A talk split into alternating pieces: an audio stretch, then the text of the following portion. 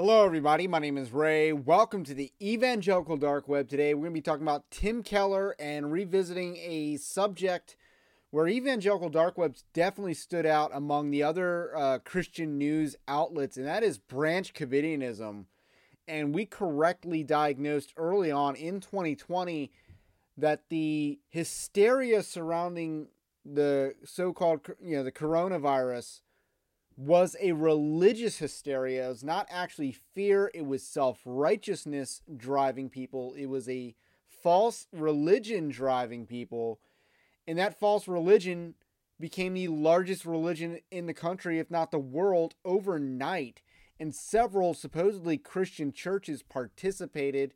If uh, did I say several? I meant most, if not most, churches in the United States participated in the Branch Covidian cult. And that's a sad reality of the world we live in.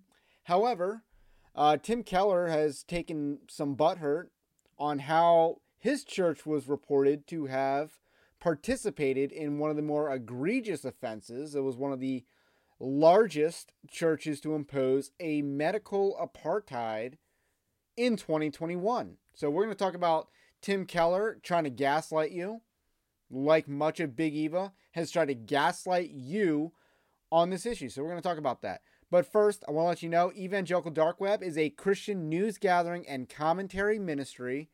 Uh, we didn't fall for the Branch Covidian scam. We didn't fall for the Ukraine scam or any other scams because we have discernment.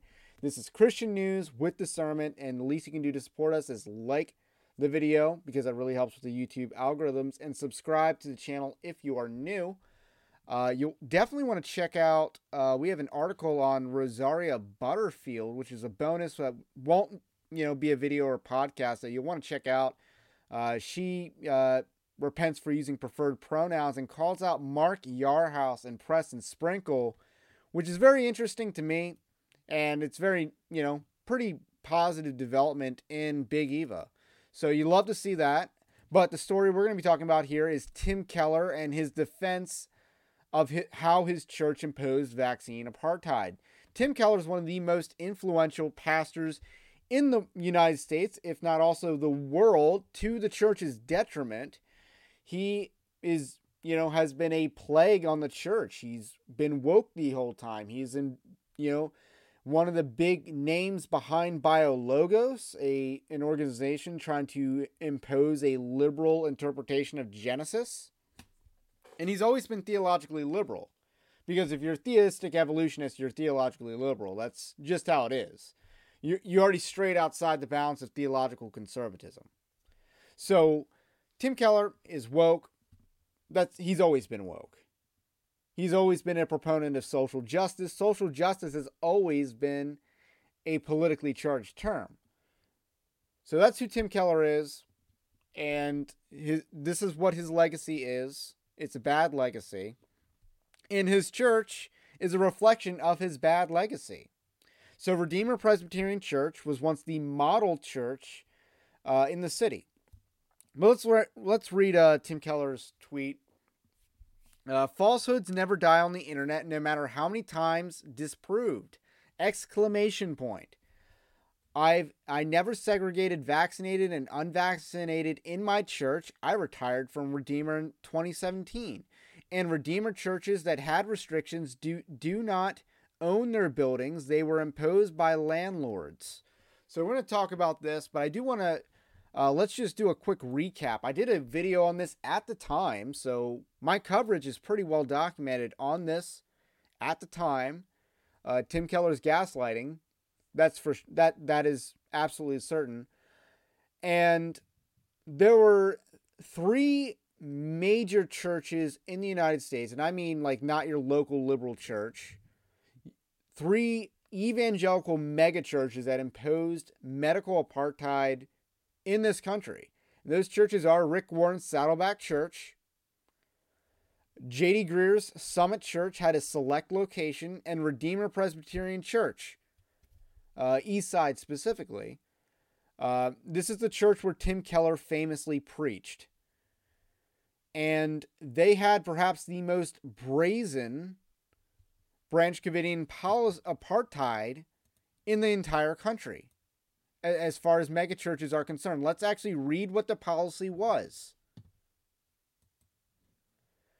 Um, this is a, an archived version because they deleted the page. So we're so this is what it says. We're so glad you're interested in worshiping with us in person. Redeemer Eastside continues to revise and update in-person worship protocols based on recent federal and state guidelines and in collaboration with our host Temple Israel. Here's our latest protocol implemented beginning Monday, February 14th. We will continue to live stream on our YouTube channel.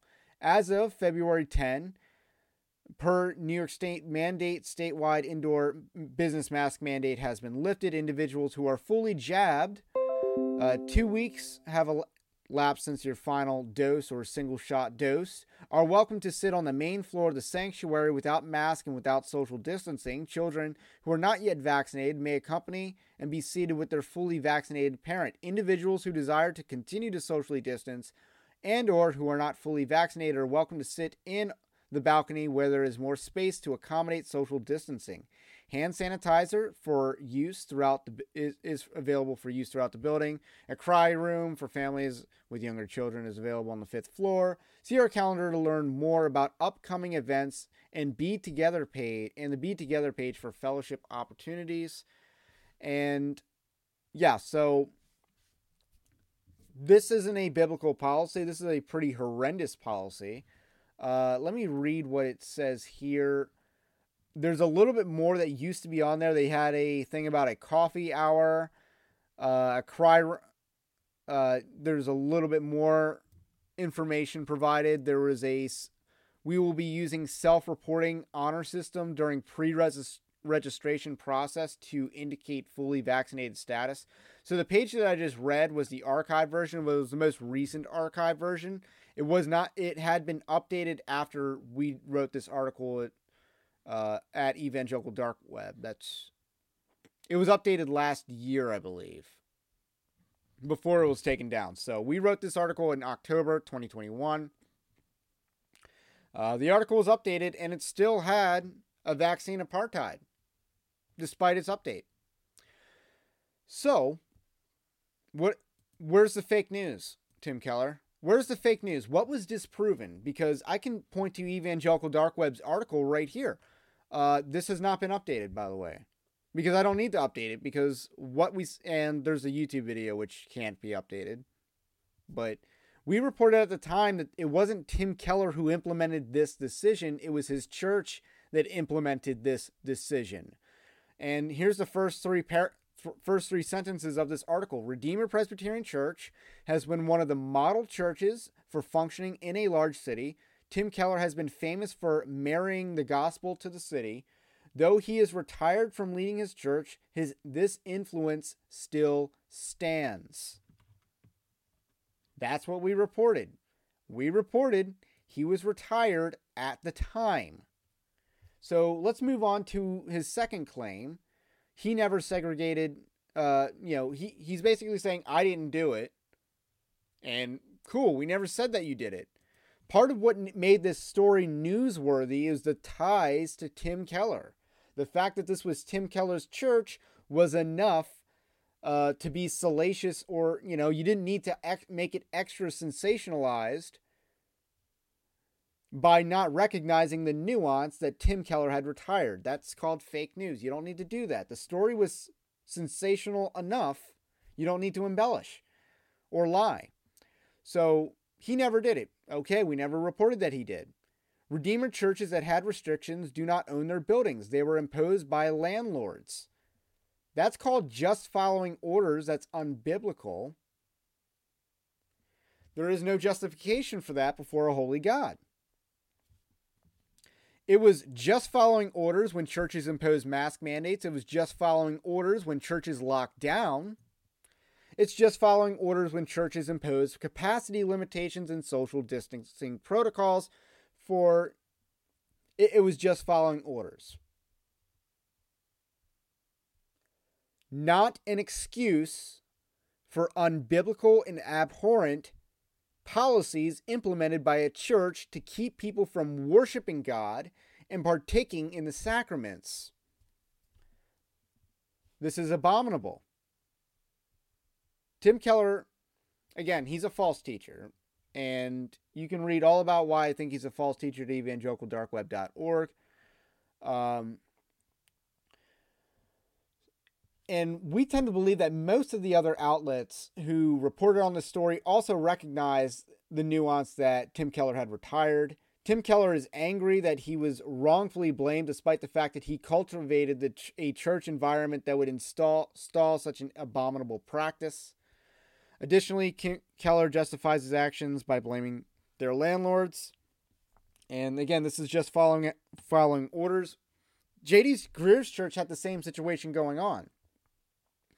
And we pointed this out at JD Greear Summit Church and we had we had the same issue with this. The policy wasn't any less excusable then, nor is Keller's excuse justified now. It was reported accurately at the time and has hasn't been disproven once. His church committed and participated in evil. Tim Keller is gaslighting because Tim Keller is a false teacher.